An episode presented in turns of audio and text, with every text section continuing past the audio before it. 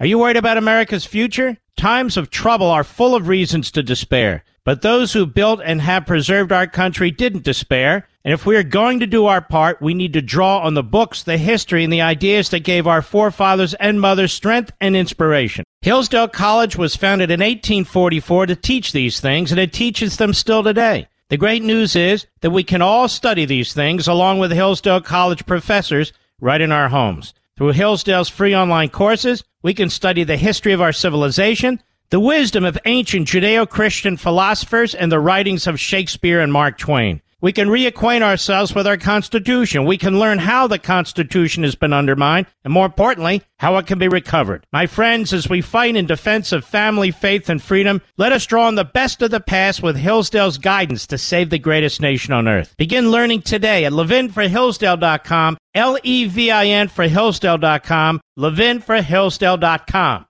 He's here. He's here. Now, broadcasting from, from the underground command post, deep in the bowels of a hidden bunker, somewhere under the brick and steel of a nondescript building, we've once again made contact with our leader, Mark Levin.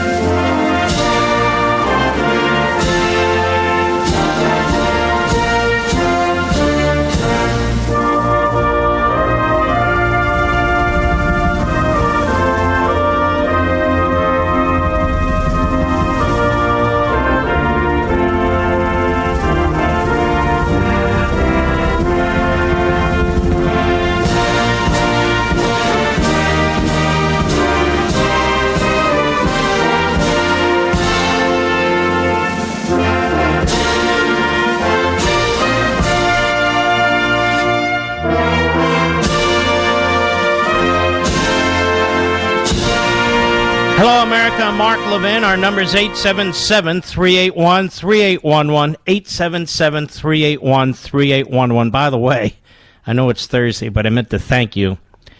Uh, last Sunday on Life, Liberty, and Levin, we were number one on the whole day, and that's thanks to you, as well as Night. So thank you. Now, as usual, there's a lot to get to, but I don't believe in rushing through things in order to do a checklist. What's going on at the border right now is unprecedented. We could have 2 million people cross that border in one year. We haven't seen that in I don't know how long, if ever. Do you realize tens of thousands of children are now being placed in tents in whatever's available? And the Democrat congressman on the border there, Cuellar, has said that the Biden administration is simply moving these kids from one location to another. There's absolute anarchy and chaos going on on the southern border. That's our border. Tens of thousands of more people are headed there. We haven't even gotten into the summer yet, which is the peak. We have MS 13 pouring over the border. We have drugs pouring over the border. We have all kinds of criminals pouring over the border. Women are being raped before they even get to the border. 30% is the estimate. Children are being molested. Kamala Harris hasn't even gone to the border. Joe Biden hasn't gone to the border. What's going on? Well, folks, they're taking their direction, is Biden and the Democrat Party, from these radicals. And to understand this, we need to understand more than is being reported and more than you're being told. And I want to address this for the next 10 or 15 minutes. So you'll know more than most. And yes, this comes out of American Marxism, but it's very, very important. There are professors, there are so called scholars, there are activists who write about what they're doing, who write about what they think. Those individuals have a voice in the Biden administration. Those individuals are driving policy in the Biden administration as well as in the Democrat Party. I'll give you one example. There's a book called Navigating Borders Critical Race Theory Research and Counter History of Undocumented Americans.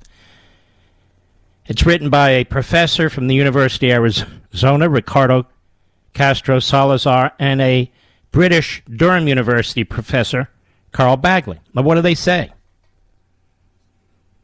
First, they say scholars have repeatedly pointed out that the Americans and their leaders tend to be chronic ignorers of history. What are they talking about?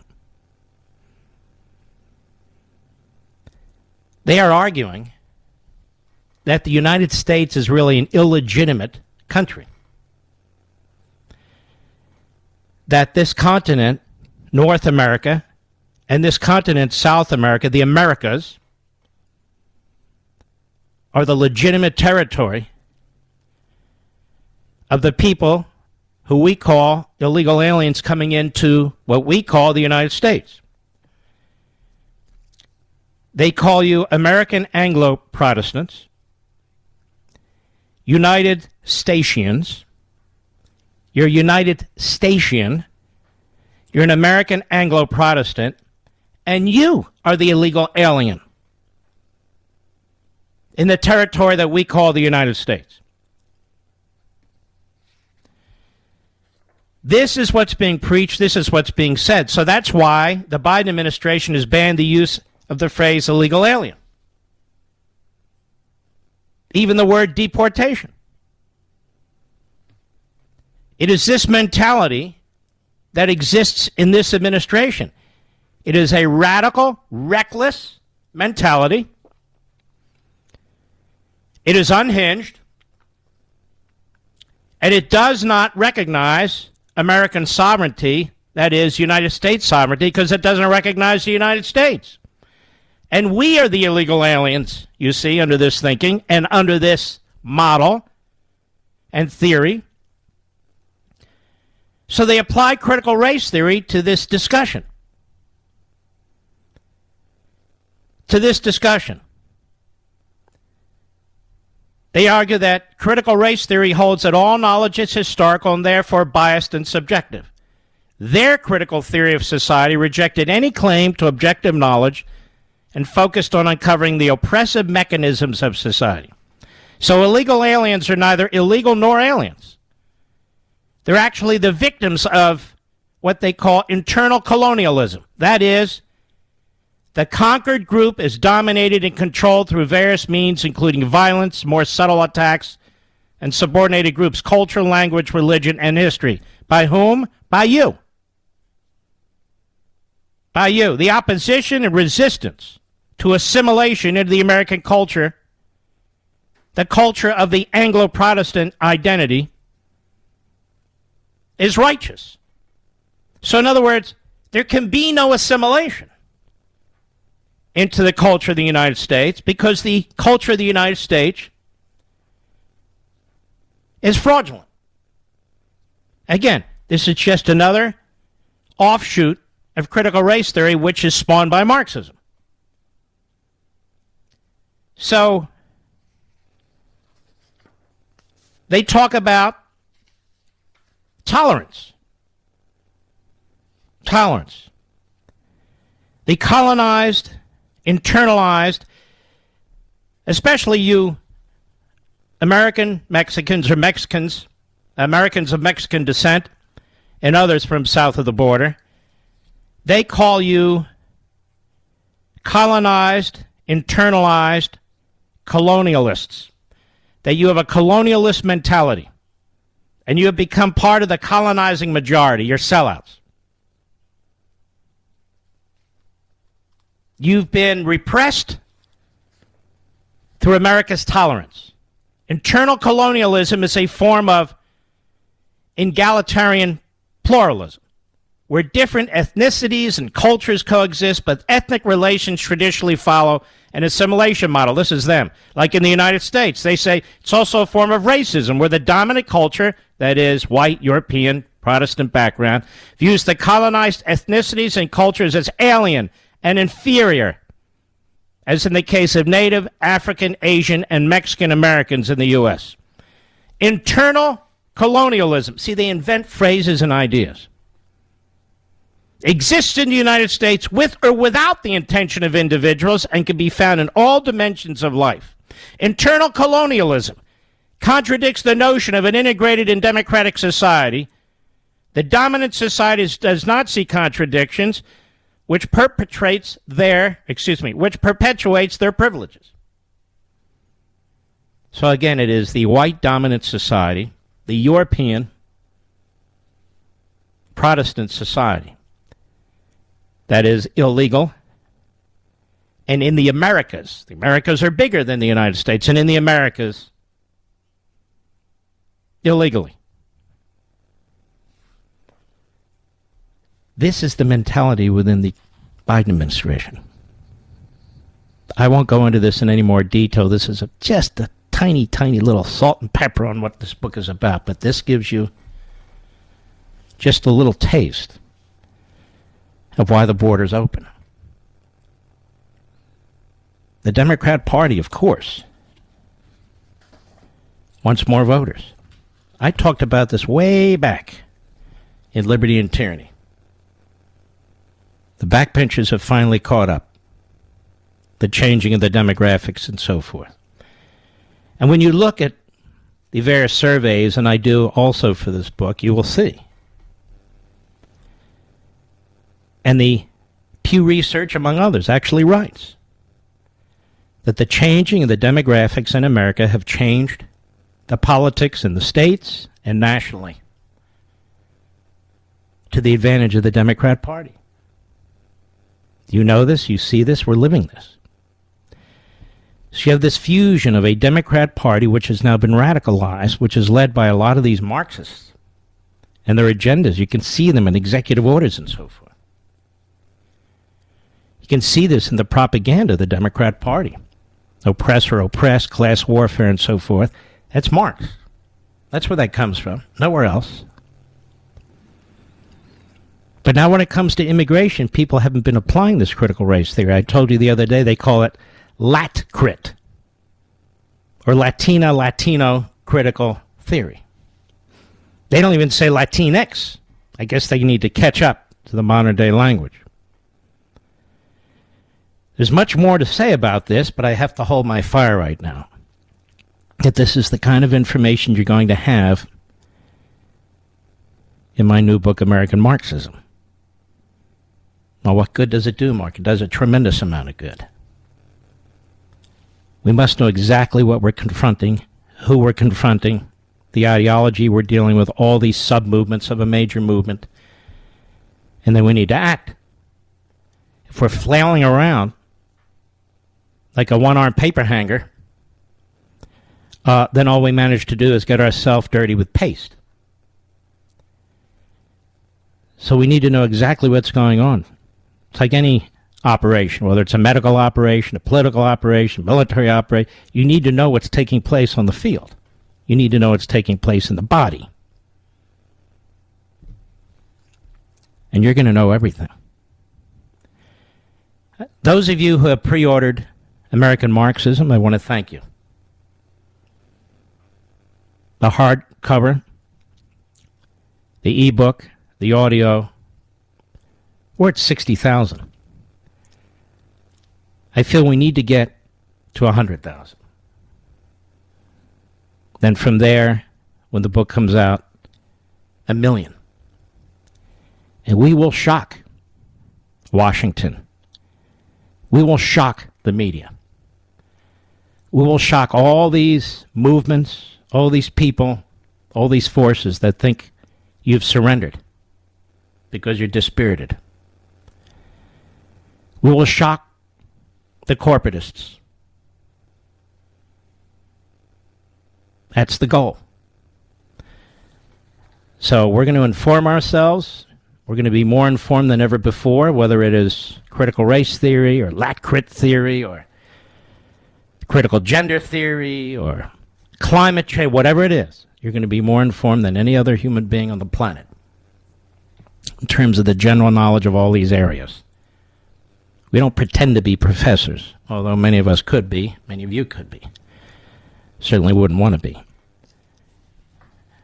And it brings it to a crescendo at the end of the book. What are we going to do about these things?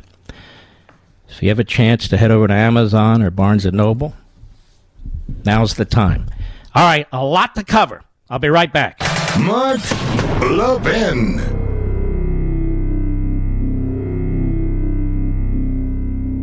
Are you worried about America's future? Times of trouble are full of reasons to despair. But those who built and have preserved our country didn't despair. And if we are going to do our part, we need to draw on the books, the history, and the ideas that gave our forefathers and mothers strength and inspiration. Hillsdale College was founded in 1844 to teach these things, and it teaches them still today. The great news is that we can all study these things along with Hillsdale College professors right in our homes. Through Hillsdale's free online courses, we can study the history of our civilization, the wisdom of ancient Judeo Christian philosophers, and the writings of Shakespeare and Mark Twain. We can reacquaint ourselves with our Constitution. We can learn how the Constitution has been undermined, and more importantly, how it can be recovered. My friends, as we fight in defense of family, faith, and freedom, let us draw on the best of the past with Hillsdale's guidance to save the greatest nation on earth. Begin learning today at levinforhillsdale.com, L-E-V-I-N for Hillsdale.com, levinforhillsdale.com.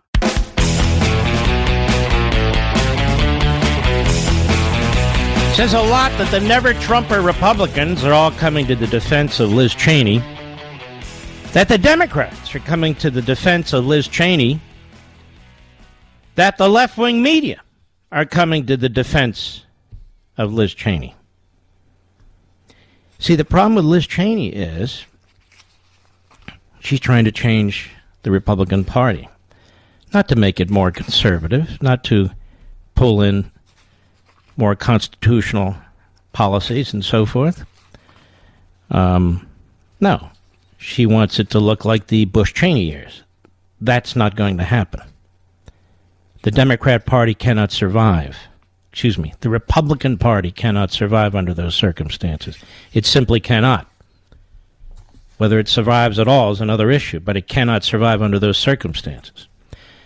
So Linda Chavez, who uh, has become a disgrace.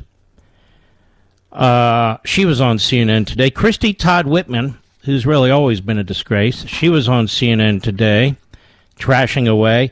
Amy Klobuchar. Nobody saw it because she was on Seth Meyers. Uh, I understand Seth Meyers. Uh, oh, never mind. So um, she was coming to Liz Cheney's defense. Uh, and of course, the other day, Pelosi came to Liz Cheney's defense. The only people not coming to Liz Cheney's defense are all of us. Uh, because uh, if, she, if she were allowed to stay and she would keep it up, there's no way we would take the House of Representatives back. It's that simple. There's simply no way. I'm not going to play you what Linda Chavez had to say because I don't care. Or Christie Todd Whitman, Ms. Irrelevant, because I don't care. But there's one I am going to play for you after the bottom of the hour. That is Mara Gay. Now, who is she? She's on the New York Times editorial board. And the things she says are disgraceful. Now, I want Mara Gay to understand something as she shoots spitballs all over the place at conservatives and Republicans and President Trump about xenophobic and racism and culture wars and so forth. You understand something, you jackass? You're on the editorial board of a newspaper that covered up for Adolf Hitler. You're on the editorial board of a newspaper that tried its very best to censor the Holocaust right up to the last half year so that the American people would be unaware of the Holocaust taking place and the slaughter of European Jews. Do you understand that, Mara? And you're proud to be on the editorial board of that newspaper. More when I return.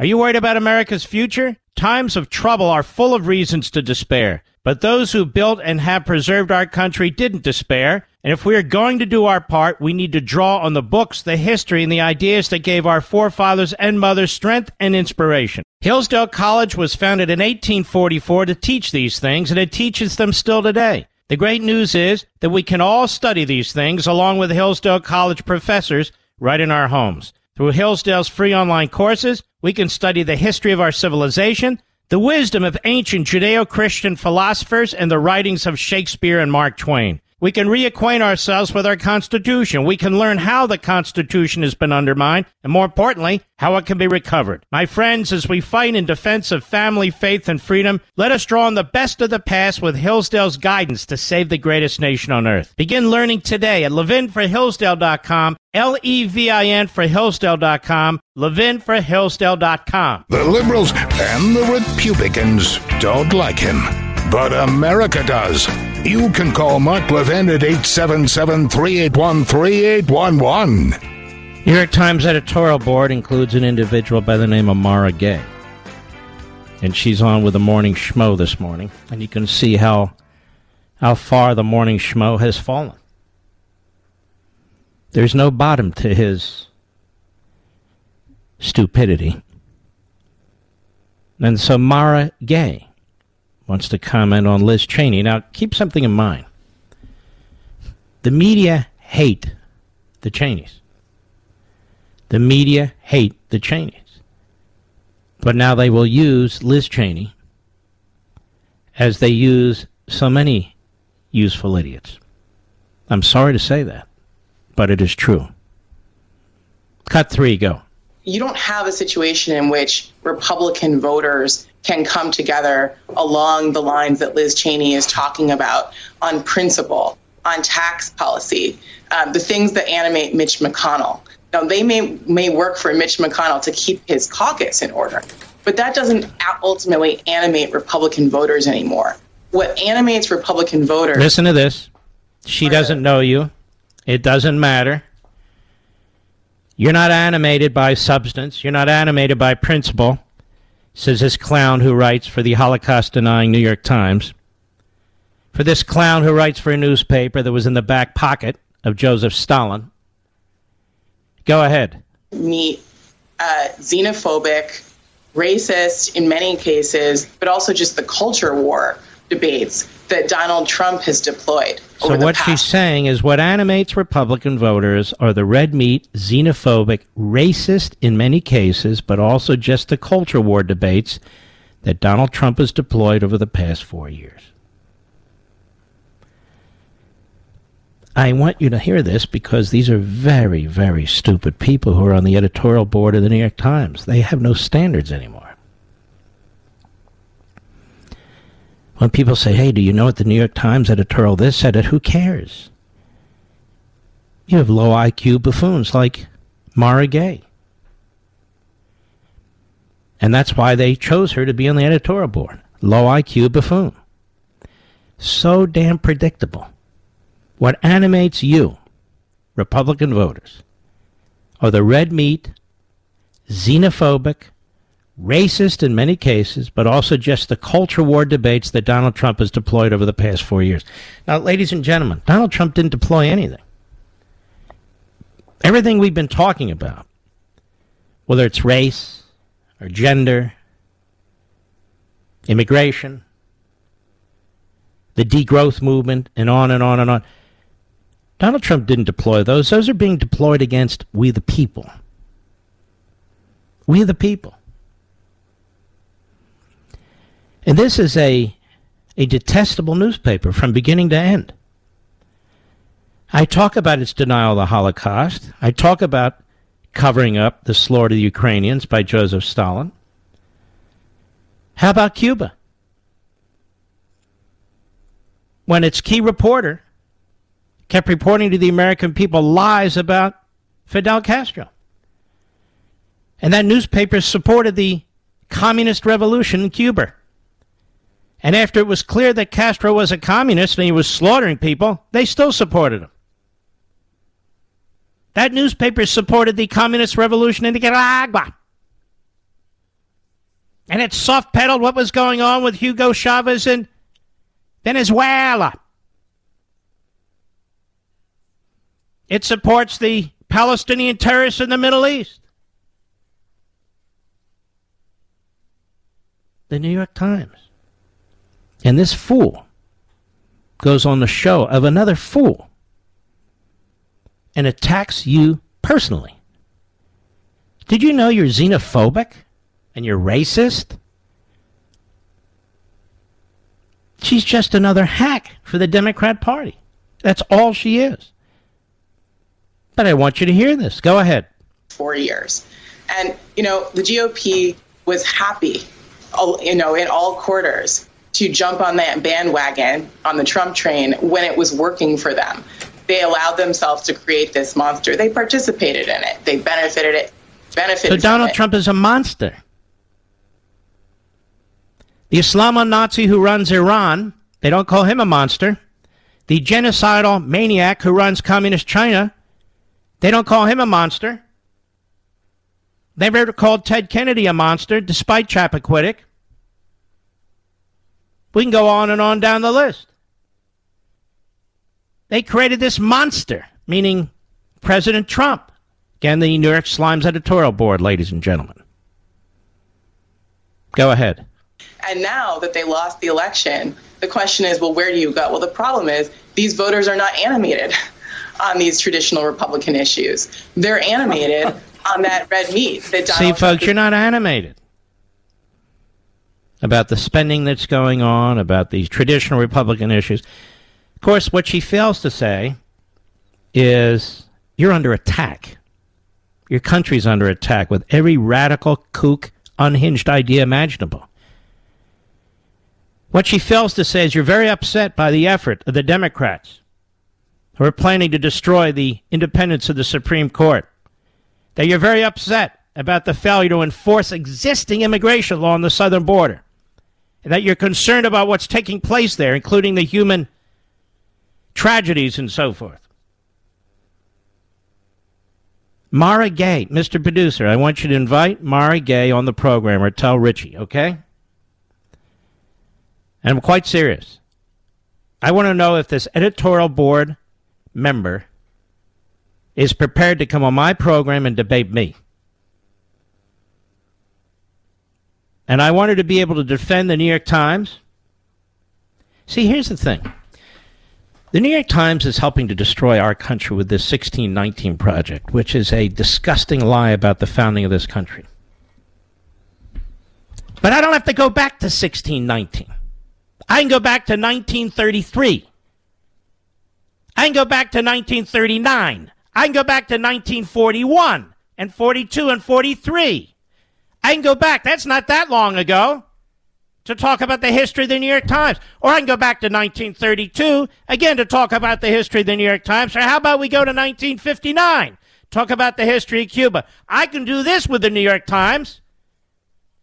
We're not talking about 500 years ago, 400 years ago. I'm talking about around the corner in the past the paper record, all the news that's fit to print. Their hate for Donald Trump. I guess they sold a few newspapers as a result. Samara Gay, I would like to talk to you on the air. I would like to debate you. You're talking to two mannequins when you're talking to the the Scarboroughs, Sacco and Vanzetti there. You should come on a show where you're going to be challenged, and I'm happy to be challenged by you. And let's talk about xenophobia, and let's talk about racism, and let's talk about red meat. Because I've got plenty to discuss about you and the New York Times and how you conduct yourselves, and how you're xenophobic, and how you're racist, and how you use red meat left and right, even though you're probably vegans. Now let's talk about your great Joe Biden and your great Democrat Party. Red meat, she says. She listened to AOC, or Tlaib or Omar, or Pressley, or Baker talk about red meat. She listened to Schumer and Pelosi talk about red meat. She listened to Biden, Mr. Jim Crow himself.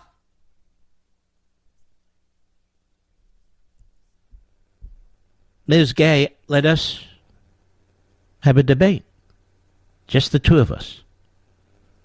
That's more than your newspaper would ever afford me. Hell, I've written, ironically, one New York Times bestseller after another, and the last six have been number one. Of course, they haven't done a review. If they ever did, they would trash it. But how about a debate? Any member of your editorial board, let's do the any three members of your editorial board against little old Mark. I'm just a radio host. How bright can I be? And I will play your audio from your appearance on the Morning Schmo and Mrs. Schmo, aka Socklin Vanzetti show. And let's go through this point by point, because you're not going to be challenged by, to quote the late great Joe Biden, a Neanderthal like like Scarborough. That's right. As a boy, he sat on that bridge in Deliverance. Looks exactly like him, doesn't he? Except the difference is he doesn't know how to play a banjo. The inbred on the bridge, he knew how to play a banjo. So he's got one up on Joe. Mara Gay, this challenge is open. It's public. You up for it or not? I'll be right back. Mark Levin.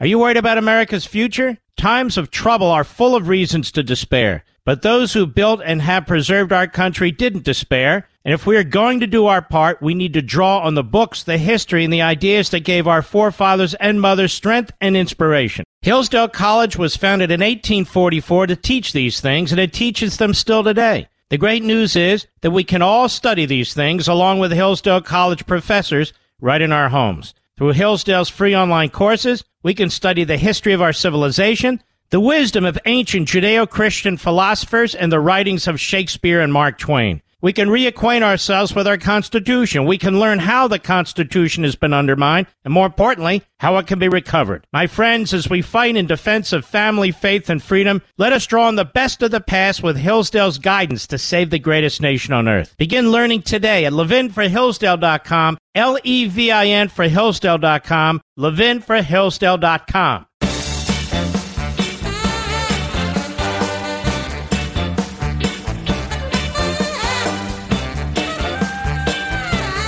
Mara Gay is not alone.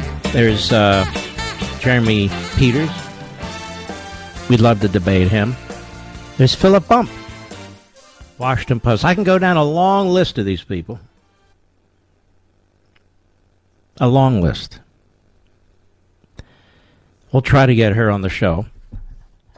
I'm reading reviews. She's considered very incisive and has a wonderful presentation on MSNBC. Well, I'll bet.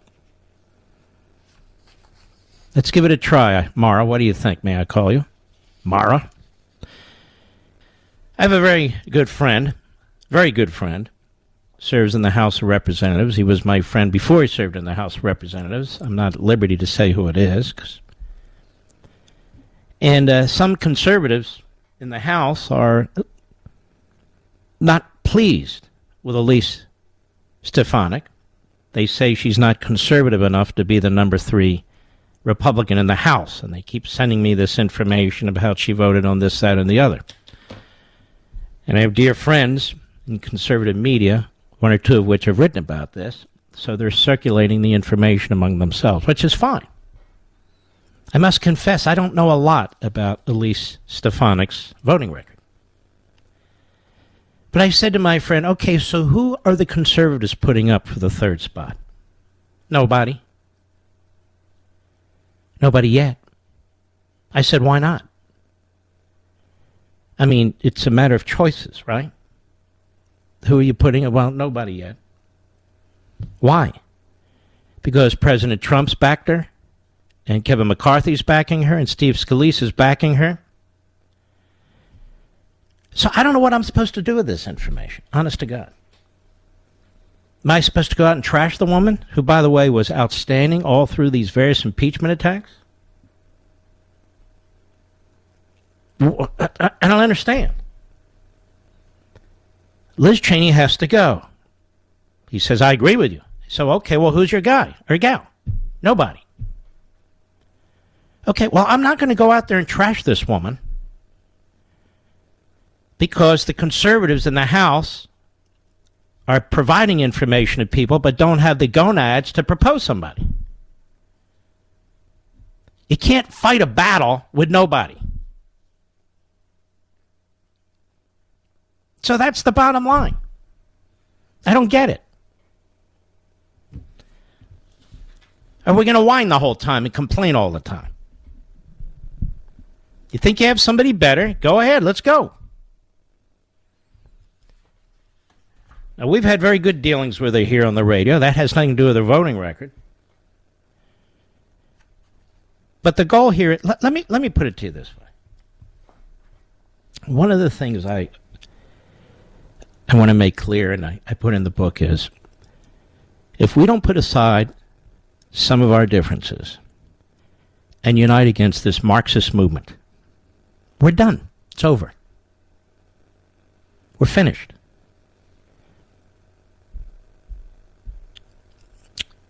The second temple, the second temple, Jerusalem.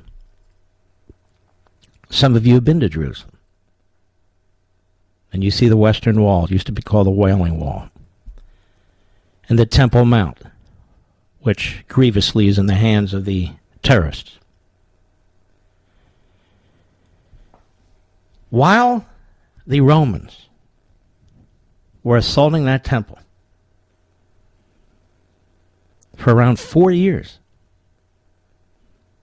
And the Jews, badly outnumbered, badly outgunned, put up a her- heroic fight. And they were slaughtered. As a matter of fact, it was explained to me when I was over there that they ran out of trees within miles of the temple because of all the people they were nailing to crosses. Then they started to reuse the crosses. Some 100,000 Jews. And there were more than that who were slaughtered. And yet, while the Romans were attacking, the various factions within the walls were fighting with each other. There's historical example and historical example demonstrating this. You don't have to go to Jerusalem. You can go to other parts of the world. You can go to the Russia, Russian, the Russian Revolution. Go to China, the Communist Chinese Revolution. Go to Cuba and the Cuban Revolution. Venezuela, the Venezuelan Revolution. All these movements. They're not supported by a majority. But they take advantage of cleavages, of gaps, of disagreements, of internal battles. If we don't put some of our disputes aside and align ourselves, I'm not talking about aligning ourselves with people who do not recognize the threat to this country. I'm not talking about aligning ourselves with people who would undermine our ability to, galvanize. I'm talking about if we don't put some of our second and third tier things aside and get together and battle this American Marxist movement, we are going to lose. We are going to lose.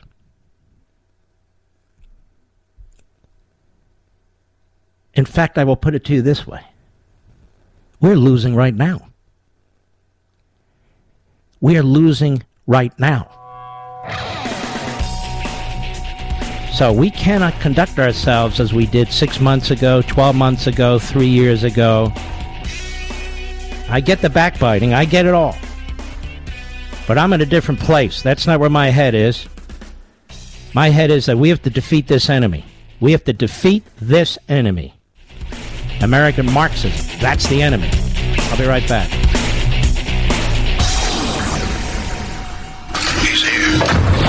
Is here. Now, broadcasting from, from the underground command post, deep in the bowels of a hidden bunker, somewhere under the brick and steel of a nondescript building, we've once again made contact with our leader, Mark Levin. Hello, America. Mark Levin here. Our number, 877 381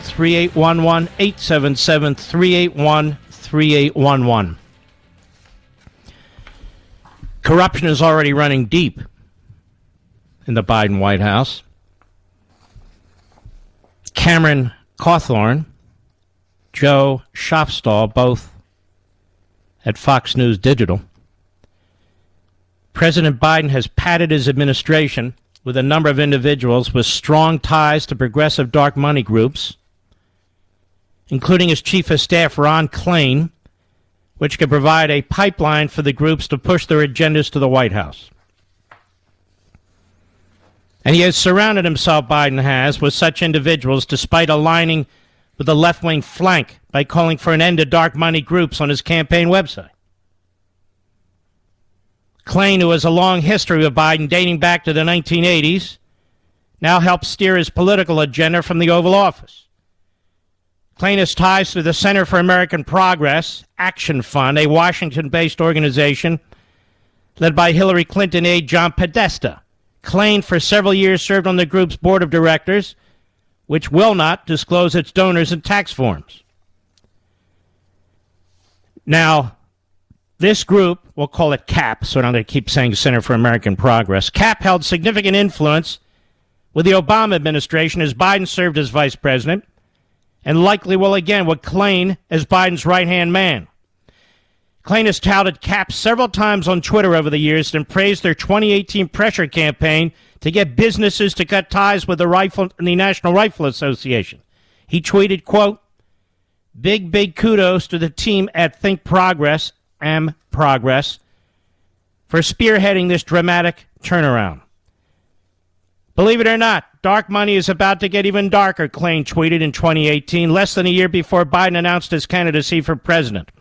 Biden heavily benefited from hundreds of millions of dollars in dark money, that is, undisclosed sources, according to the Center for Responsive Politics Analysis. Despite Klain's influence with Biden, Cap's reach within the administration extends far beyond him. Nearly 60 people with ties to the group have been tapped for key posts, Business Insider reported. Denis McDonough, head of the Department of Veteran Affairs. Carmel Martin, Deputy Director, White House Domestic Policy Council for Economic Mobility. Kelly Magsamen, Chief of Staff to Secretary of Defense Lloyd Austin III, all worked for the group. Energy Secretary Jennifer Graham, uh, Granholm, former Michigan governor, also has strong ties to dark money groups. Prior to being nominated by Biden in December 2020, Granholm served as a senior advisor to Media Matters for America from January 2017 until November 2020. She received monthly retainer payments from the Media Watchdog Group totaling over $200,000, according to her financial disclosure report. Granholm's connection to the group, which is run by left wing operative David Brock, has come in handy. Media Matters recently came to her defense following a report from the Washington Free Beacon showing that she still possesses up to $5 million in investments in energy company Proterra Inc., which Biden has touted. In January, Granholm said she would step away from Proterra's board and relinquish her vast investments in the company, but she hadn't done it yet. Other key Biden personnel who are in charge of environmental policies and climate agendas are plugged into left wing advocacy groups who focus on the issue. EPA Administrator Michael Regan served as Associate Vice President of the Environmental Defense Fund. And Biden climate advisor Gina McCarthy, who led the EPA under Obama, was President and Chief Executive Officer of the Natural Resources Defense Council. These are all leftist groups funded in many respects by dark money. From his White House climate czar to his chief of staff, White House counsel's office, and even his own press secretary, Joe Biden, has filled top positions in administration with people who work for groups that are part of the massive Arabella Advisors liberal dark money network. Arabella Advisors. They have more influence over judicial nominations, extreme environmental policy, and other issues than anyone else at Caitlin Sutherland, president of Americans for Public Trust. Arabella Advisors, a Washington based consulting firm, of course, manages four dark money funds that have poured billions of dollars into left wing groups and initiatives in recent years. Many of the groups tied to Biden's personnel have received millions in anonymous cash that was passed through the network. Cap Action Fund has received 1.4 million. Media Matters has been given nearly 1 million, and the Environmental Defense Fund and its advocacy arm have taken in 3 million from its Arabella's network. So they have these these launder through these past few entities that they create. So you can't track back who's giving what. But we know these are billionaires who are doing it, who obviously hate our country. Groups in Arabella's network have been pushing initiatives such as ending the filibuster in the Senate and packing the Supreme Court. Demand justice. So many of these groups, front groups for what? For American Marxism. Demand justice. One such group pushing to expand the courts is housed at the Arabella managed 1630 Fund. White House Press Secretary Jen Psaki served as an outside advisor to demand justice. And Paige Herwig, Biden's point person on judicial nominations, also worked with the group. The 1630 fund also steered $55 million in anonymous cash into the 2020 elections to groups that worked to elect Biden. We're talking about approximately $400 million that was spent, dark money, to help elect Joe Biden or help promote Joe Biden. When asked for a comment on the administration's ties to dark money groups, White House Deputy Press Secretary Andrew Bates pointed to a 2019 comment given to the Washington Post. So what they do is they attack the system. Well, it's Citizens United. It's the Supreme Court it. Oh, I see. Not my fault. Dark money, billionaires. The other day I told you about a man a Swiss citizen who may also have American citizenship, who hangs out, I think it was Montana, perhaps Wyoming, who has spent hundreds of millions of dollars for the Democrats and Biden.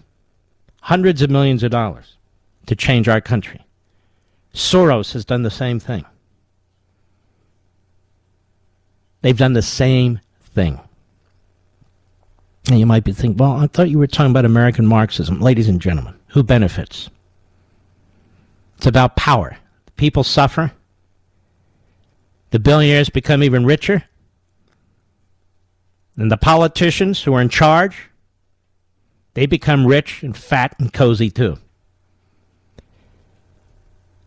You know, I was thinking the other Marxism really is a it's a form of fascism. It's clearly totalitarianism, but it's a form of fascism for the elites.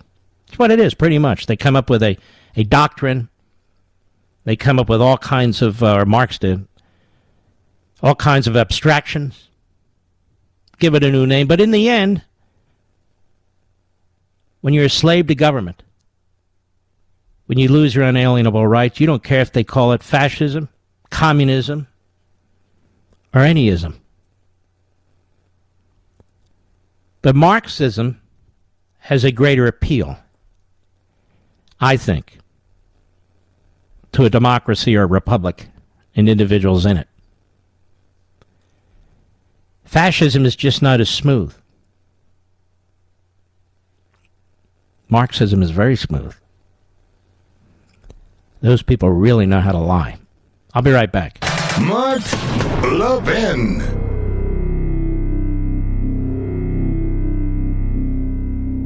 Over 2,000 of you, my listeners, made the switch from overpriced wireless carriers to Pure Talk over the past few months. We want the rest of you to join us and to see what we're talking about. If you're with AT&T and Verizon or T-Mobile, your family could save over $800 a year just by switching to Pure Talk. You get great coverage, you can keep your phone and your number, and you'll save a fortune. Pure Talk is the top rated wireless company by Consumer Affairs with the absolute best consumer service team based right here in America. Does that sound good? Well, it gets better. Right now, get unlimited talk, text, and six gigs of data, just $30 a month. And if you go over on data, they don't charge you for it. They don't care.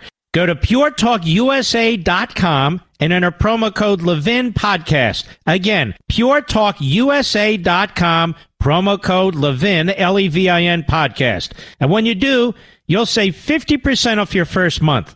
That's puretalkusa.com, promo code Levin Podcast. Pure Talk USA, simply smarter wireless. Do you know who Michael Regan is? Not Michael Reagan. Good man. Michael Regan. He's the administrator at the Environmental Protection Agency. And he was on CNN today, too. So all the malcontents, miscreants, reprobates, never Trumpers, they have many homes to go to. CNN is one of their favorite. And then there's Poppy Harlow, the popster uh, Bizarro. But I want you to hear this. Cut 10, go. You said something recently that struck me. You said that the agency under you has a special obligation to the underserved and underrepresented. What does that mean for everyone watching today? No, no let's just stop a second. The underserved and underrepresented. Now, clearly, what they mean by that is minority communities. Now, why are minority communities underserved and underrepresented? Who represents them? Democrats. Why are they underserved? In the bluest of blue states, they have the highest tax rates in the country. They're redistributing funds to their base, which includes, if not primarily, certainly significantly, these so called underserved areas. The teachers' unions run the school system. They trash the cops left and right, talking about the Democrats. It seems to me that they're being served and represented exactly as they wish to be. Otherwise, why don't they ever vote for Republicans? Um, but let's hear how the Environmental Protection Agency administrator who's supposed to be focused on the environment responds. Go ahead. Well, for far too long in this country, uh, we have seen how many communities are disproportionately impacted by a significant amount of pollution. And for far too long, those communities have not had a seat at the table. Uh, environmental justice and I have no idea what that means. What does that mean? Is pollution focusing on minorities? I really don't know what that means. Well, Mark, some of these coal plants and these electrical plants, you know, they're put in communities where there's minority. Well, a lot of these plants were there first. Some of them are over 100 years old. So I'm not sure what they're talking about. But it's just another attack on the system. And clearly it's about race, you see. Know, so now we have terms like environmental justice and environmental equity. Go ahead. Will be central to the way EPA does its work and is central to the president's agenda. We, we do know that we can solve these complex environmental issues uh, and do it in a way where it serves as a rising tide for all communities. So we don't want any community to be disproportionately impacted, and we want every community to have a fair shot at being economically competitive as well. Well, every community does have a fair shot of being economically competitive. Who's stopping anybody? Who's stopping anybody from being economically competitive? I think the uh, Marxist anarchist rioters are stopping people from being economically competitive by destroying towns and cities and then leaving them. They leave them. They don't stay around to help build anything up. Our teachers' unions Clearly, they don't want these kids educated. They want no competition. Nothing's based on merit. So, what exactly are they talking about? Nothing. So, this poisonous ideology has spread throughout the federal government, throughout federal policy, and it's in full display. And the people in these communities are going to suffer the most because people are not going to pour investment in these communities as long as Antifa and Black Lives Matter are running the, uh, running the streets, as long as the caps, cops are under attack. They're not going to stay in communities where they have to do $15 minimum wage. We already know this. Many stores are leaving. In other words, when the civil society collapses, and when your private property rights are not being protected, I don't care what your race is, you got a brain between your ears. We all have that. And it's not in your best interest, your career's best interest, your family's best interest, your safety to stay. And people move with their feet. They move with their feet. And so the strength of America, there are many strengths, but one of them clearly is the civil society, and the civil society is under attack. And this clown's going on about environmental justice. Environmental justice and equity will be central to the way EPA does its work and is central to the president's agenda. That means the degrowth movement. That means shutting down energy sources in various communities. That's what it means. Not creating jobs, not creating opportunities so if people want to leave communities, they can leave communities. No, that doesn't matter anymore, apparently. Really quite amazing. It, it's a, it, is, it is a cancer on this society, this ideology. It is a cancer on this society. Alexandria Ocasio Cortez on a Zoom call yesterday. She's got another great idea. It's not a new idea, but cut eight, go. Over two years ago, we introduced the Green New Deal, which allowed for a, an entirely new frame. Now, this is somebody who has no idea how oxygen and carbon dioxide work. No clue. She's also a gutless wonder, will not go on any program where she'll be challenged. Ever. So she'll go on the internet. She'll do a video. She's making spaghetti, this, that, and the other. But she will not allow herself to be questioned. We've invited her on these various platforms repeatedly. She's an idiot. All I need is 10 minutes. 10 minutes, that's all I need. But she's an idiot. She knows she's an idiot. That's why she's a gutless wonder. Go ahead. For us to approach the climate crisis, which outright. First of all, we don't have a climate crisis. Ladies and gentlemen, you don't have to surrender your private property rights. You don't have to breathe more slowly. You don't have to give up your bank accounts to fund these billionaires. We do not have a climate crisis. Go ahead. This idea that jobs and justice and environmental progress are in competition with one another, and that in fact we can. What create- does this idiot know? Nothing. What what is it? I don't get it. What's the appeal of this moron? She's not even an articulate Marxist, is she, Mr. Producer? She's a rambling buffoon. I think Marx would be embarrassed by her. Hey, you know what? What?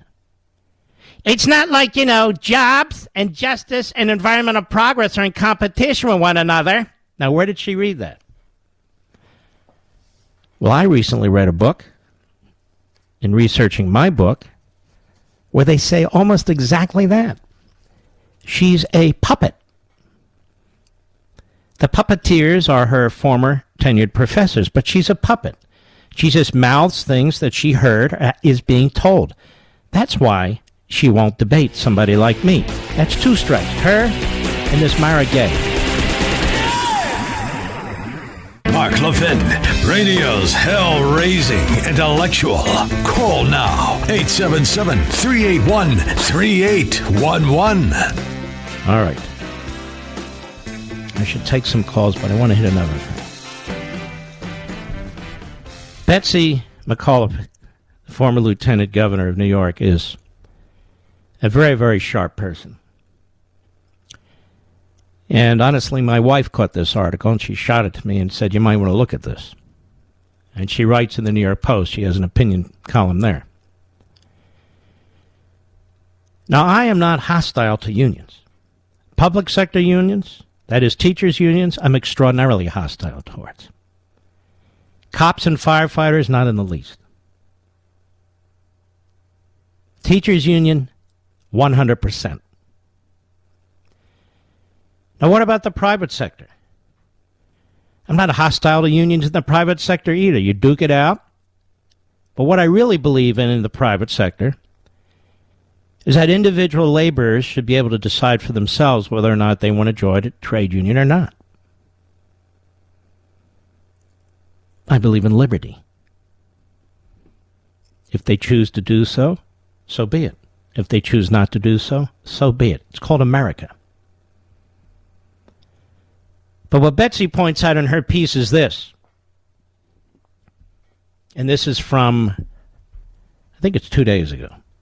President Joe Biden is traveling to Virginia and Louisiana. He went to Louisiana today to pitch his American Jobs Plan, also called an infrastructure plan. New bridges, safer highways, more broadband are easy sells, but that's only half of it. And actually, in terms of the money he wants to spend, it's only about 25% of it. And he was in Louisiana today talking up bridges and roads and tunnels and all.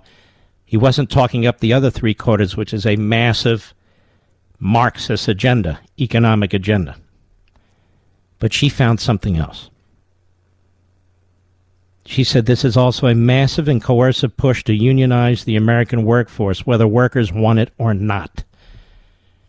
90% of the private workforce is not unionized, so people, you need to pay attention. Biden's plan is a, remember what I said, I believe in liberty and choice. That's not what this is about. Biden's plan is a wish list of changes sought by union bosses. It cancels right to work laws in 27 states that protect workers from having to pay union dues if they don't want to join. Once again, they want to centralize all decision making so the Democrat Party makes every decision, every conceivable decision, even in Republican states.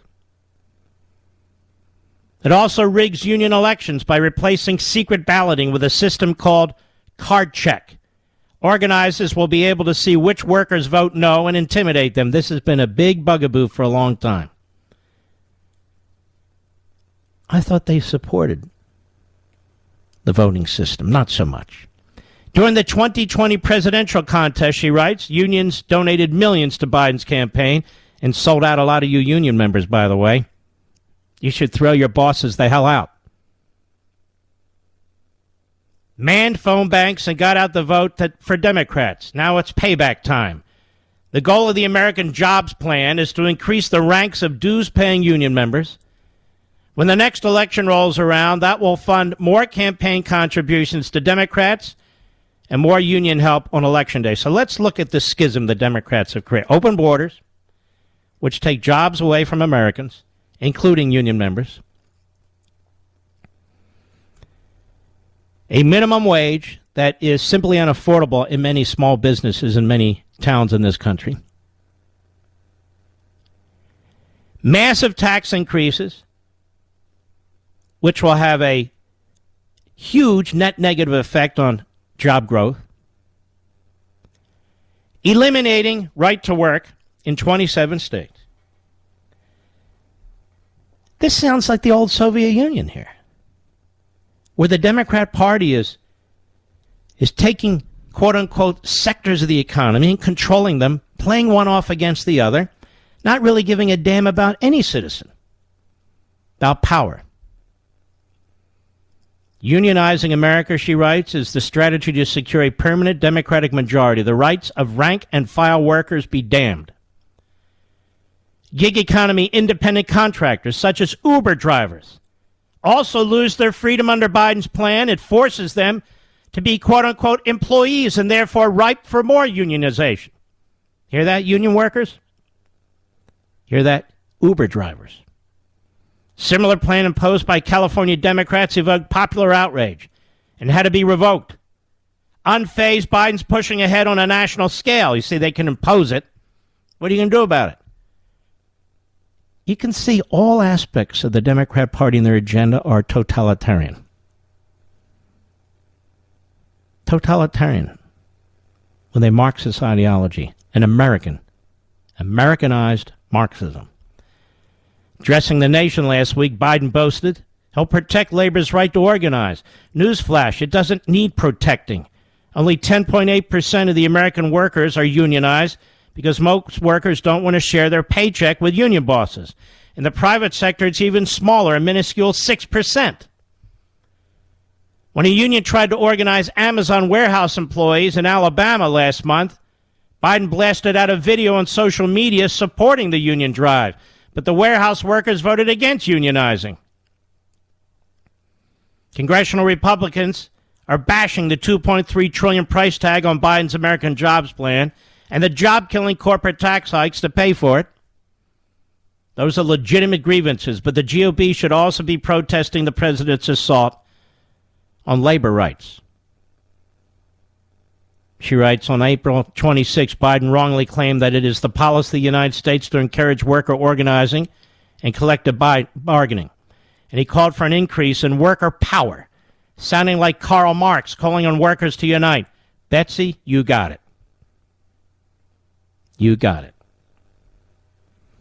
The Democrat Party now is really a vessel for this Marxist radicalism.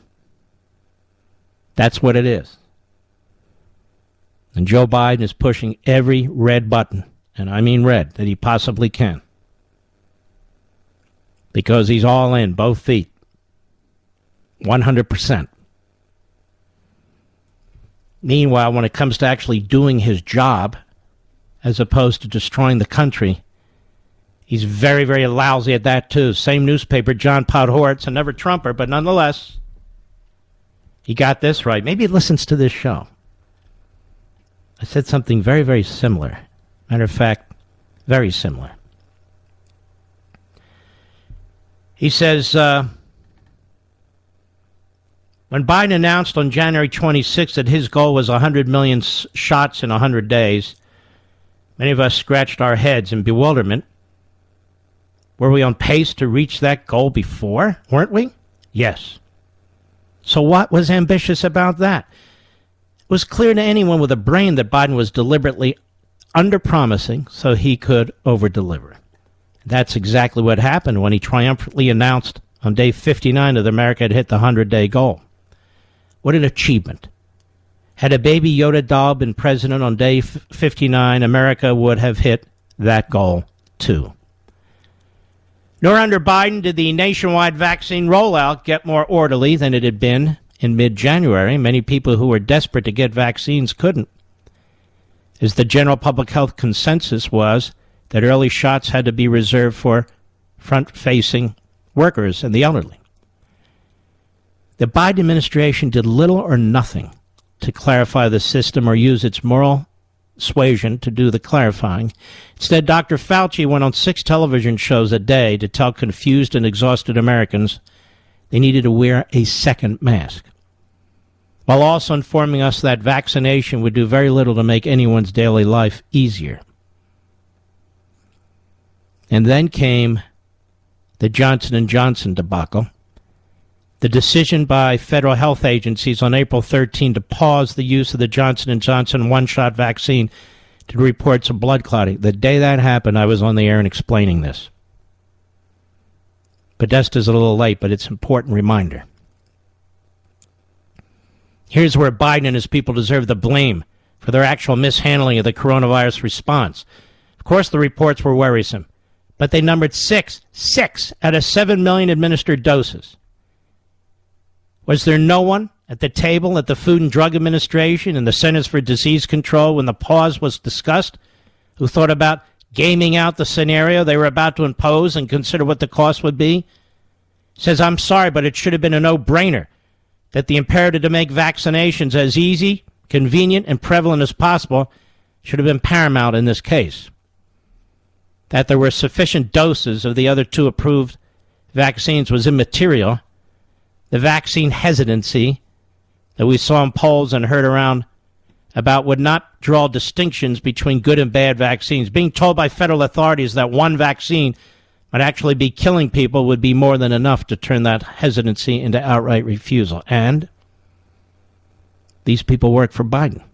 They're not independent actors. He didn't do a damn thing about it, as I pointed out at the time. On April 15, 3.5 million first doses were administered. Then came the J&J pause. Only twice have daily first shots climbed above 3 million since.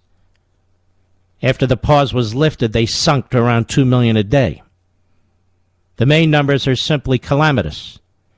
Demand for the vaccines has fallen off a cliff. The seven day average at the end of this week will be considerably below 1 million. At the moment of truth, when Biden and his people needed to step up and make the tough call to keep the vaccines flowing so that the American confidence in their value would continue to grow, he didn't. He failed us. And I said at the time, what the hell is he doing? Donald Trump wouldn't put up with this for a minute. And now they're begging people to get vaccinated. Now, people will get vaccinated if they want, and they won't get vaccinated if they don't want. But now they're begging people. They're looking for, would you like what's behind door number one or door number two, or will you take the, the package over here? Let's make a deal. Biden on his Amtrak train went off the rails. I'll be right back. Mark Levin.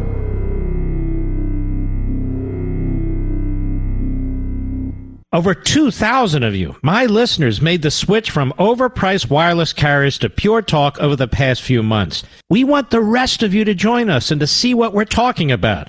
If you're with AT&T and Verizon or T-Mobile, your family could save over $800 a year just by switching to Pure Talk. You get great coverage, you can keep your phone and your number, and you'll save a fortune. Pure Talk is the top rated wireless company by Consumer Affairs with the absolute best consumer service team based right here in America. Does that sound good? Well, it gets better. Right now, get unlimited talk, text, and six gigs of data, just $30 a month. And if you go over on data, they don't charge you for it. They don't care.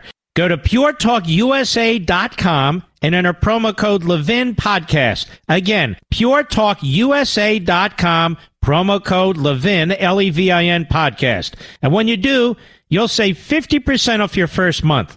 That's puretalkusa.com, promo code Levin Podcast. Pure Talk USA, simply smarter wireless.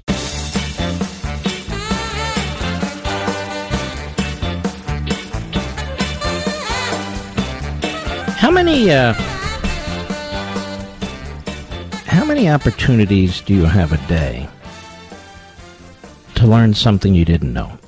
I'm not talking about little things. To really learn something you didn't know. To hear a name you didn't know. I'm not talking about the new neighbor, I'm talking about a name. Perhaps something profound. It's not often, is it? When I do research for my books, that's what I'm looking for. Answers. Profound questions require profound answers. That's what I'm looking for. And so I'm looking to answer the word why. I've talked about this many years in the past. I've heard other hosts now blurt it out, but I'm saying, why are things happening the way they're happening? Who's behind it? What's behind it? I don't believe in all these coincidences. No, no. Why? Who? When? The W's. And that's what our search is about here, whether it's a radio show, a TV show, or American Marxism. And as I explained yesterday, we have a unique way to communicate with each other. It's like, okay, forget the internet. As I speak, Parler's been down now for two days. All of you moved over with me to Parler, F- over five million of you. We can't even get in touch with the CEO of Parler to find out what's going on. I voluntarily left Facebook and Twitter. So we have radio, we have TV, and we have the old printing press. And honestly, the latter is the most important. Now, we're not spending money to promote my book on various radio stations and TV stations. The only person promoting my book is me. Me. And so, that's not a small thing, don't get me wrong. But that's why I want to talk about it with you. And by the way, there's nobody better at it since I wrote it. So I hope you'll check out Amazon.com during the break and pre order your copy. I think you're going to love this book. It's crucially important under these circumstances. How much time do I have, Mr. Producer? Let's try something, all of us. This could be fun, too. Let's have a huge surge during the top of the hour break, which is here in about 15 seconds. Let's all go on to Amazon.com. Look at the top 100 books, and let's see where I am. I don't even know. Let's see who's number one, number two, number three. It's actually quite intriguing. You don't have to do anything. Let's take a look. Ready? I'll be right back. Ladies and gentlemen, this final hour of the podcast is sponsored exclusively by AMAC, the Association of Mature American Citizens. Now over 2 million conservative members strong, AMAC believes in and stands up for the values that we care about faith, family, and freedom. Thank you for listening, and please support AMAC. And you can become a member at amac.us slash join. He's here. He's here. Now, broadcasting from, from the underground command post, deep in the bowels of a hidden bunker, somewhere under the brick and steel of a nondescript building, we've once again made contact with our leader, Mark Levin. Hello, America. Mark Levin here. Our number 877-381-3811, 877-381-3811. Well, like you, I went to the Amazon page and I see the last thing he told me, Laura Dave. It's a novel. Then What Happened to You? It's a book, theoretically co written, by Oprah Winfrey and some doctor. A double doctor, medical doctor, PhD doctor. Then, thanks to you, American Marxism is third. We need to move to the first slot, not just because but we've got to build this revolution. That's it. I don't know what else to say. Here we have vaccine stocks nosedive after Biden administration makes global vow. This is in Blaze Media, which is a great site, by the way. The stock prices of several coronavirus vaccine developers took sharp downturns yesterday. Why? After the Biden administration announced it supports stripping away vaccine patent protections so the formulas can be shared with the world to produce generics. This is uh, this is a problem I'm having now with both parties. When these companies or any company pours a fortune into the development of a product,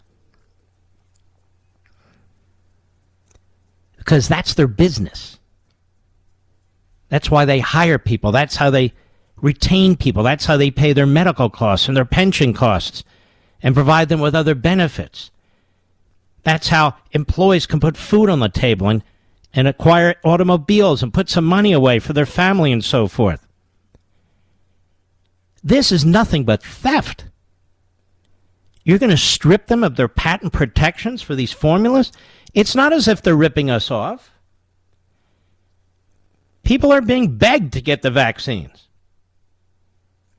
The government's giving them out for free. The insurance companies aren't charging for them. And the pharmaceutical companies are making next to nothing, but you're going to take their patents from them? After all this patriotic activity where they worked overtime? Where their people worked overtime? Where their scientists? Where their medical experts? Where their assembly line workers? Where their truck drivers? Where they all worked overtime to get us vaccines and save our lives? This is what I mean. These politicians are the worst. They're the worst.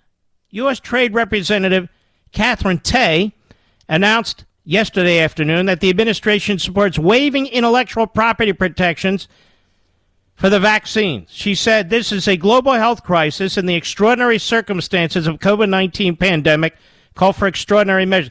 The problem is if the value of the stock collapses, then the value of the company collapses then the ability to do research and development collapses. Well, Mark, the government will just funnel in more money. But the quote unquote infrastructure in the company doesn't exist anymore or has been grossly weakened. You can't just take patents away. Nobody knew that better than the framers of the Constitution, by the way. They would be so disgusted with everything that's going on in this country. So the the stock prices for every one of these companies drop significantly because this is their bread and butter. This is what they have. They don't have anything else. They invent stuff. But, but, but, but, but. How do you expect to get new cancer drugs? The Blaze points out. What if we get a cure for Alzheimer's? God willing. What are we going to say then? We have to send it all over the world, so we're going to yank your patent? Cancer drugs, we're going to send it all over the world, so we're going to yank your patent? Just a few morons sitting in the Oval Office making these decisions? These countries can afford to purchase the vaccine. And many of these countries get these vaccines at a cut rate price. They can afford to do this. Why destroy American enterprise? Why destroy American enterprise?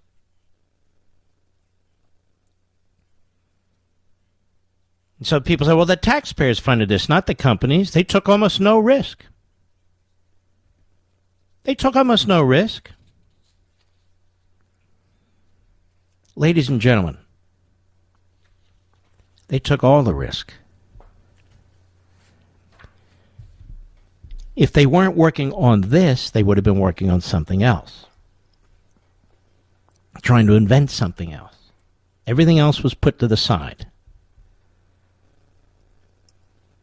And this was extraordinarily patriotic what was done. You know, we've been hammering these corporatists, hammering them and hammering them, and they deserve every damn bit of it.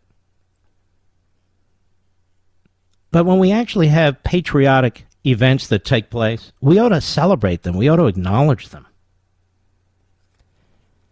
Can you imagine if Joe Biden was in charge of this from day one? We would have so many more deaths in this country. I keep pointing this out.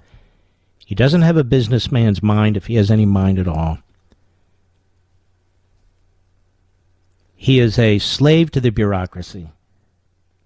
They would have gone through the usual red tape and levers and levels of, uh, of bureaucracy. He did nothing about Johnson and Johnson when the bureaucracy decided to halt its use. And by the way, enormous numbers of that vaccine had to be destroyed as a result of that seven day or ten day suspension. That could have been in somebody's arms, including overseas. The Biden administration is a disaster from top to bottom. But you know, I know there's a quote unquote populism idea out there that all these companies are screwing us. These companies did not screw us, they helped save us. and now we're going to steal their property rights? The patent office is almost as old as the country. Benjamin Franklin was an inventor. He patented his inventions. The Industrial Revolution wouldn't have occurred if these great industrialists couldn't protect their property rights. We wouldn't have the light bulb. We wouldn't have the automobile. We wouldn't have electricity in our homes, but for the fact that people could protect their inventions. This is what separates the United States from almost every other country in the world. Now, Communist China steals our inventions, steals our products, steals information about our medicines. But why steal it? Joe Biden will give it to you. Joe Biden is the greatest president in the history of Communist China. I'll be right back. Mark Levin.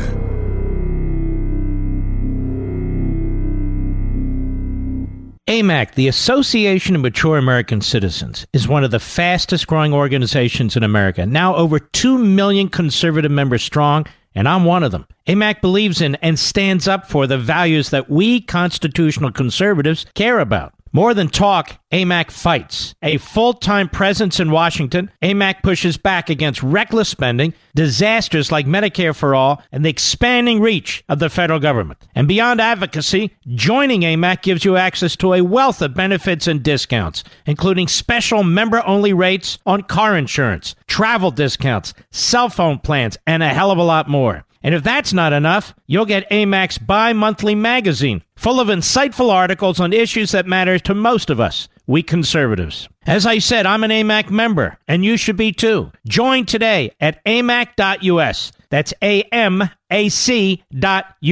Stop supporting the liberal agenda that the other 50 plus organization has been pushing for. Join AMAC instead. A-M-A-C.us.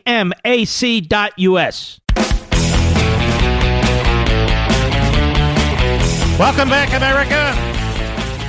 How about we dip into the gene pool here a little bit and take some calls from our Levinites? Let's go to Eddie Carson, California. 870 The Answer, the great KRLA, where we are live and national. Eddie, how are you? Welcome back, yeah, Eddie. Good to talk to you, Mr. Levin. I have your one of your books, uh, Unfreedom of the Press. I love it. Thank you, sir. And I just wanted to tell you that I'm an American and happens to be black, Mm-hmm. and I want to take the shot because Mr. Trump had something to do with it, Mm-hmm. and he got it through, and I trust him. So that's the reason why I'm going to take the second shot this coming Saturday. Which one are you getting? The Pfizer or the Moderna? It's uh, Pfizer. Yeah. I'm That's a good vaccine. Yeah, My son got the uh, Pfizer. We got the Johnson and Johnson. was all right. It was like any other shot I ever had in my life. So Yeah, it didn't. It didn't do a damn thing to me. I agree. Look, Yeah. some people will get a little fever or something, but you know, it's okay. All right, Eddie. I'm sorry. I said some people might get a little fever, some kind of reaction, and so forth, but it happens. Uh huh. You got Yeah, people on radio and TV and elsewhere. They're just pounding the hell out of these vaccines, and I'm thinking to myself, thank God we have them. You don't have to take it, folks, if you don't want to. But there's some of us who did and do, and um feel a lot safer for it. Yes, yes. Well, my line of work, I, I need it. I think I need all the help I can get. What do you do? I work in Skid Row downtown. oh wow, yeah. So I need all the help I can get. That's way I, that's way I look at it. So I just need a. Um, And you know what? You, you'll find you're not have to wear a mask everywhere either. All right, Eddie. Thanks, buddy. Thank you for whatever you're doing. God bless you. Oh, here's a good one. Joe, Champaign, Illinois, the Mark Levin app. Joe, go right ahead. Hey, Mark. Great talking Yes, sir. to you again. Uh, I I wanted to uh, kind of push back a little bit on uh, your stance on the patents being shared.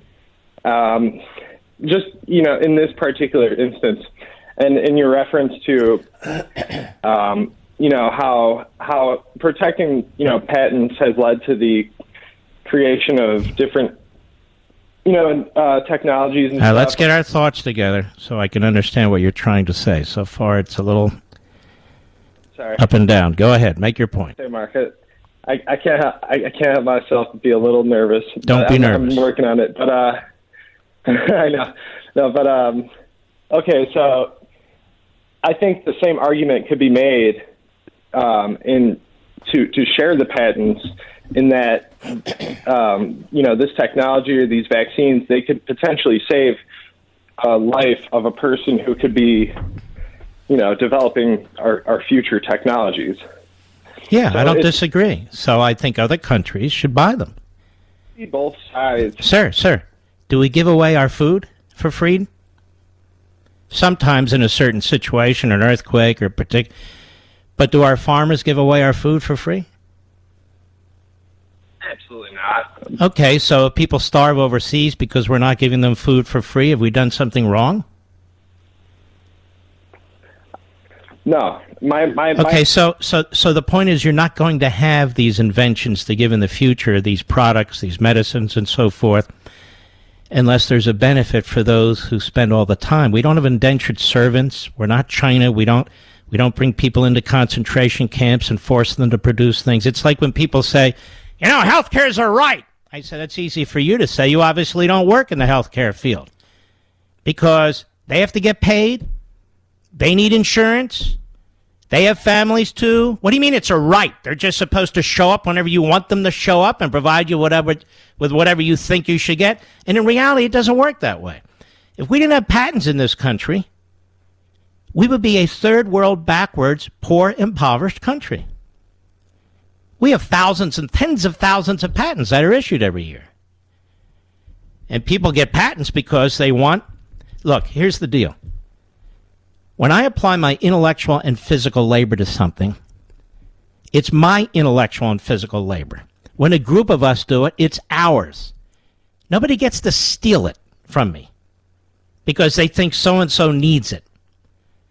I'm not, it's crocodile tears when you say to me, you know, the country of India, which is going through hell right now, they can afford to buy the vaccines from us. They're getting subsidized. The vaccines are not even that expensive. We don't have to re- destroy uh, the patent system and the system that brought us the vaccine. I'll give you another example. It doesn't matter how much money we poured into the vaccines as taxpayers. If these companies couldn't have patents, they wouldn't make them. Well, we'll, we'll make them under the Defense Production Act. Well, if people don't show up for work, you're not going to make them do anything. So why destroy the most efficient, competent, cutting edge system on the face of the earth because you don't believe we should have patents? No, it's not. It's it's not just necessarily the, the destruction of the system itself. It seems like this is a particular instance where if if the patents were shared, This is especially when you need patents. So you can get the medicines as fast as possible. So there's an incentive to do everything humanly possible as quickly as possible. Otherwise, you'd have people sitting on their ass, taking their time, in no hurry. You wouldn't have the experts moving into these fields and so forth and so on. There's a thousand reasons why you need patents. But the idea that if we don't give this stuff free to countries in Europe, like the UK, we don't give it to free to countries like India, which, which is going through hell right now, uh, that they won't have it is ridiculous. Let me ask you another question. Who's going to pay for all this? Well, that's that's the thing. It's like, well, of course, you know, all of this has to be paid for. And No, no, no. way- Who's going to pay for the production of vaccines that you want to give away to free all over the world? I'm, well, I, I'm saying if the patents are shared, that that's on the countries. And it seems like if the patents, So now the countries are in charge, not the companies that invent this stuff. they would they would learn and understand. Or I don't know about you, but if I were the prime minister of India and I had millions of people infected and tens of thousands dying, I would say, all right, how do I get the vaccine? This is our number one priority. It wouldn't be a matter of whether I get them for free, be a matter of how do I get them? Because India has substantial funds, they would buy them. What Joe Biden's trying to do is he's trying to show you that he's Mahatma Gandhi. and he wants to take private property that doesn't belong to him and give it to somebody else and eliminate the patents. This is an extraordinarily dangerous road to travel down if you really think it through.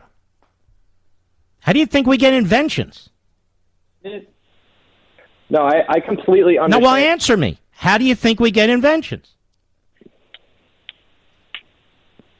How do we get inventions? Do you think everyone should have a light bulb? The light bulb was patented.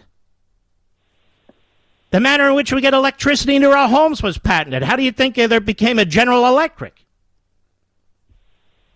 My How do you think we had an automobile? This is somebody's property as much as your home is your property. And they should, should be celebrated, not attacked. We have a system that works. All right, Joe, thanks for your call. I know I have to unravel all this stuff. It's really quite frustrating because we have very solid, red-blooded, patriotic Americans who sound like leftists. When I, I say, no, we don't give. You you can't just take somebody's patent from them, or their copyright, or their trade. You don't just to get. You don't get to just take it from them. Let's continue. Gary, Gainesville, Virginia, the great WMAL. Gary, go right ahead, please. Mark, thank you for being there and for speaking with me. Uh, your comments early on in the first hour about we have to understand what we're facing, who these people are, and why they're doing what they're doing, etc., harkened me way back in my career, enlisted man career in the military, studying Sun Tzu, who Who I never studied, by the way, but you're right. yeah, he said, I, I, "I'm not doing this right." I'll tell you what, we're going to hold hold you over, Gary. Don't hang up. Don't hang up on him. Say I have 10 seconds left. I'll be right back.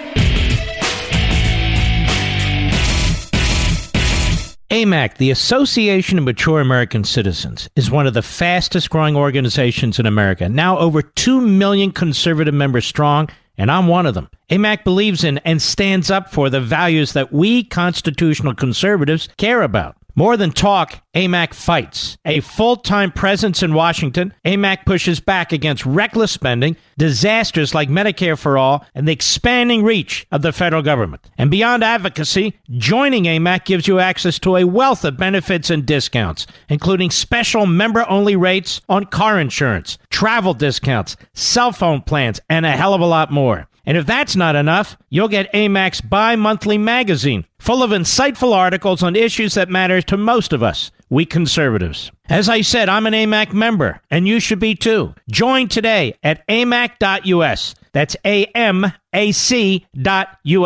Stop supporting the liberal agenda that the other 50 plus organization has been pushing for. Join AMAC instead. A-M-A-C.us. They can clone the others, but there's only one Mark Levin, and you can call him at 877 381 3811. All I can say is thank the good Lord we had the framers that we had. And remember, there was a patent clause in the Constitution. Here it is Article 1, Section 8 quote, Congress shall have power to promote the progress of science and useful arts by securing for limited times to authors and inventors the exclusive right to their respective writings and discoveries, unquote. It's a property right. It's a temporary right. But they thought it was very, very important to promote what we, today we call technology, inventions, and so forth. And that's what was done. And then we have the Industrial Revolution. We have the Industrial Revolution with uh, tremendous issuance of patents to encourage more and more of it. But if you want to have progress in science, you want to have progress in technology, you want to have economic and societal progress under a capitalist system, you need to have patents. Trademarks and copyrights too, but I'm focused on patents. So this is part of the of the mentality Biden, the Marxists, and so forth to eliminate that. Well, we'll just give them to a country. We'll, we'll eliminate the patents here. I don't even. How do they have the th- the authority and the power? Perhaps they purchased a right in the patent, but nonetheless,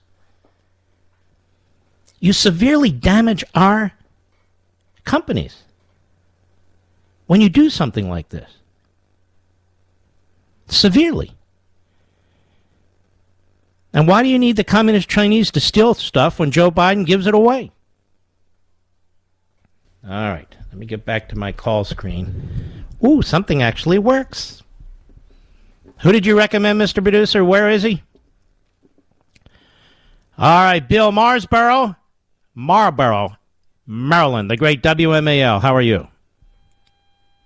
I'm I'm I'm trying to calm down here, Mark. I, you know, th- this is what's wrong. You cannot have a welfare state. When people give you things, that takes away your ability to think and to create new things. Mm-hmm. These countries, look, the United States is a country that works.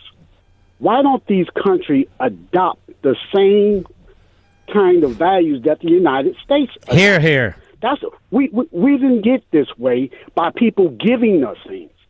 And I'm you know I'm I'm just not even just the medicine, but even this Northern Triangle situation. Why are we giving billions of dollars to uh, El Salvador and these other countries? And I mean, you- you're not giving these people a chance to get themselves out of a hole. Why are we? You just throwing good money after bad. Let stop stop this welfare state and allow people to come up with their own solutions. All this massive spending is going nowhere. It is not helping. And I can't understand how you can live in the United States and think that by just giving away things, it's going to help somebody. When you Wow, give Bill. somebody money, you you don't you you don't ha- you don't give them the ability to make their own decisions. hmm That's so right on. And can you imagine? You're going to just destroy somebody's patent, give their product away? That makes no sense.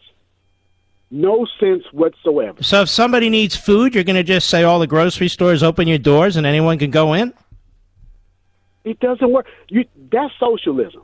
Now Mm-hmm. let's look at all the socialist countries that have gone under with that plan. It doesn't work. Mm-hmm. It does not work. It does not work, and you can't make it work. It is a failed society.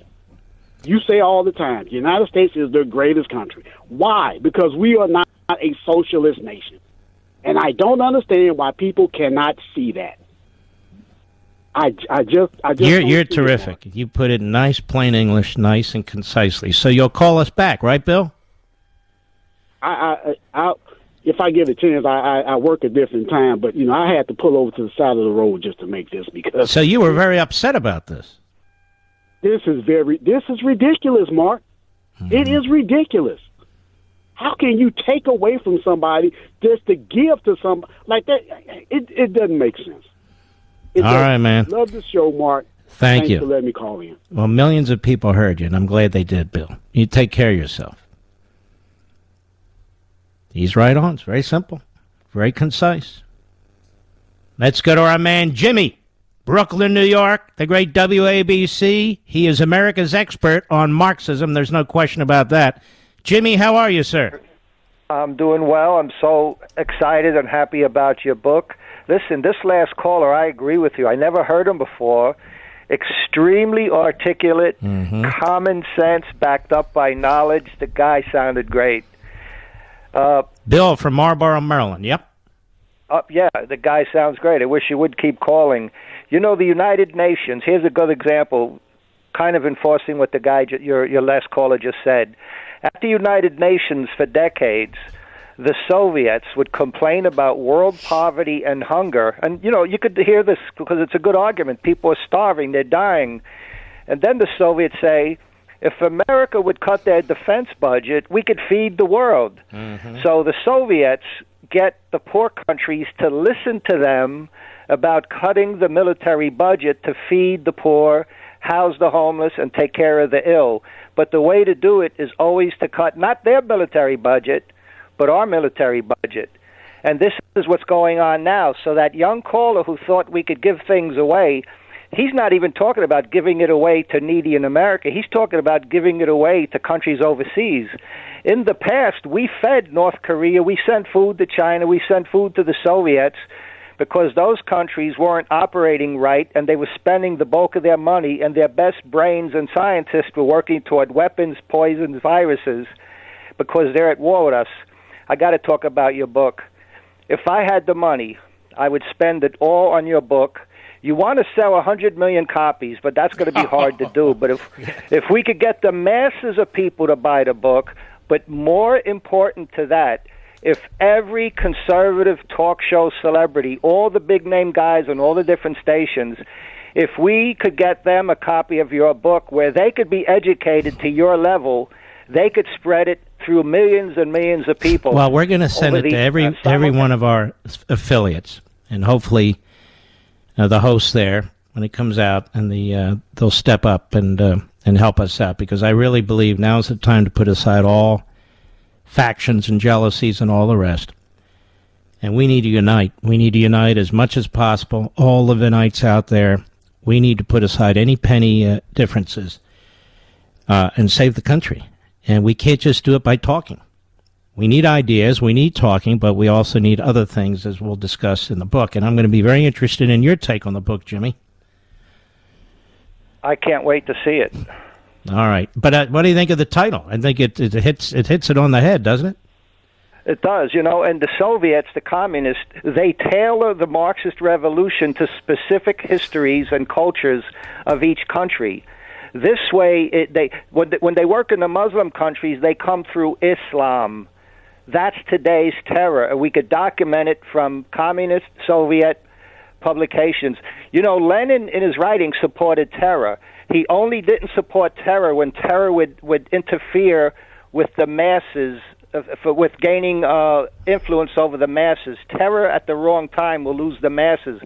But having Muslim terror countries do terrorism, that helps the Marxist revolution, but the Marxists don't get blamed. Religion does. It's brilliant. The, another guy a little while ago talked about Sun Tzu.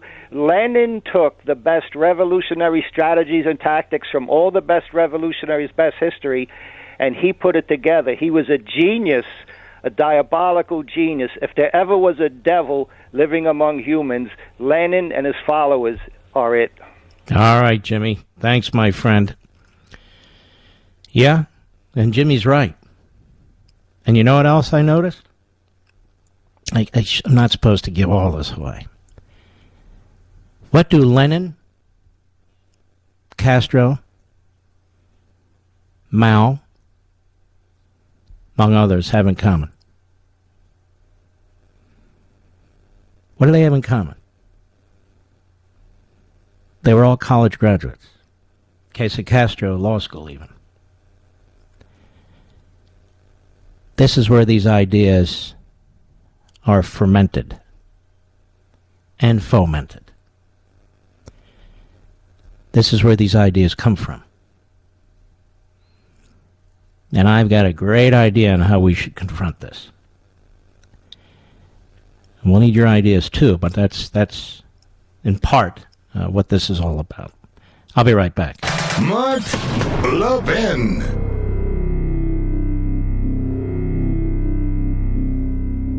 AMAC, the Association of Mature American Citizens, is one of the fastest growing organizations in America, now over 2 million conservative members strong, and I'm one of them. AMAC believes in and stands up for the values that we constitutional conservatives care about. More than talk, AMAC fights. A full time presence in Washington, AMAC pushes back against reckless spending, disasters like Medicare for All, and the expanding reach of the federal government. And beyond advocacy, joining AMAC gives you access to a wealth of benefits and discounts, including special member only rates on car insurance, travel discounts, cell phone plans, and a hell of a lot more. And if that's not enough, you'll get AMAC's bi monthly magazine, full of insightful articles on issues that matter to most of us, we conservatives. As I said, I'm an AMAC member, and you should be too. Join today at amac.us. That's A-M-A-C.us. Stop supporting the liberal agenda that the other 50 plus organization has been pushing for. Join AMAC instead. A-M-A-C.us.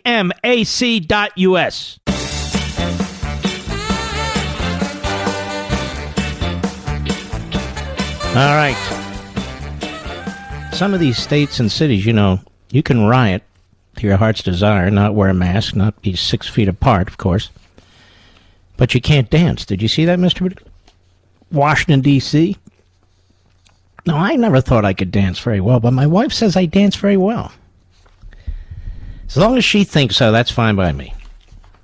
If you haven't already put two and two together, let me spell it out. Joe Biden, the Democrat Party, the corrupt media colluding to flood the country with their outrageous Marxist policies. We've talked about this for years. Now it's here. And they've taken this and they're running with it. Theirs is the language of class warfare. Words are changed to suit a particular situation. Important context and facts are intentionally left out, while inflamed rhetoric is interjected. Jeremy, Philadelphia, Pennsylvania, the home of uh, Independence Hall, and yours truly, WPHT, our great affiliate there. Jeremy, go right ahead, please. Thank you very much, Mark. I've been listening since I was uh, 15. Uh, big Thank fan. you. are one of my heroes. Thank uh, I'm 32 now, and I work in the pharmaceutical industry. Mm-hmm. I turned on as I was driving down from my sick mom up in uh, Stroudsburg today, and I heard this. And it's insane because the patent that they're giving away for every thousand or two thousand potential uh, drugs or drug products, like you only have three or four that ever come to market. Mm-hmm. So, like, it takes billions of dollars just to develop a single drug. And if they're just giving away, uh, I'm a third, I'm a second generation uh, pharmaceutical scientist, and if they just give it away, they're destroying this uh, this industry. Uh, They're also only that, violating the Constitution of the, of the United States. They're violating private property rights, and they don't need to give it away. These countries can afford to purchase it. It's actually not that expensive. Go right ahead. Definitely. It's it's insane because not only that, the United States and our uh, pharmaceutical companies make pretty much 99% of the brand new drugs that save the lives. Like it, it's just insane. They're destroying the industry. They're destroying any inventors. Let me. Can I ask you a few questions before we have to go? Are you a billionaire, sir? Yes. No, Are you a I'm- billionaire?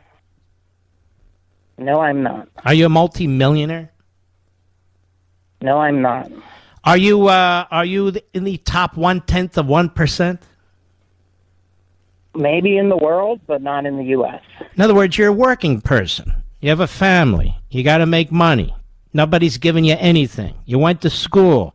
You studied. You made something out of yourself. You work at this particular company. What would happen if a president willy nilly can start ripping patents away from your company or any other company? You'd lose your job. Yeah, I'd, I'd lose my job, and he's already like, it's already incentivizing the jobs to go out of the country to to China and the other companies anyway. So I've already seen a downtick in the industry. It's it's insane. hmm We have a very stupid man who is president of the United States, who is uh, who is hooked on uh, an agenda, who's hooked on uh, creating a uh, legacy for himself, and that means moving hard, hard, hard left. Jeremy, thank you for your call. We appreciate it very much. How much time? Oh, one minute. Quickly, David, Dallas, Texas, the great WBAP. You have thirty seconds. Go. What's going Yeah. on, Mark? How are you? 30 seconds. Go. What's going on? Mark, can you hear me? Yes. 20 seconds. Go. All right. Thanks for your call. Ladies and gentlemen, I want to thank you. Thank you for listening to this program. If you watch any of my TV platforms, I want to thank you for that. Thank you for your patriotism. Those of you who've already jumped in with both feet on the pre orders, God bless you. I want to thank you very, very much. And I'm doing everything I can to convince the rest of you to do exactly the same thing. You'll see why. You'll see why. Thomas Paine had his pamphlet. I have my book. Not that I'm Thomas Paine, I'm just little old Mark Levin. I want to salute all of you and all our great heroes out there. I'll meet you on Amazon.com, and I'll see you tomorrow.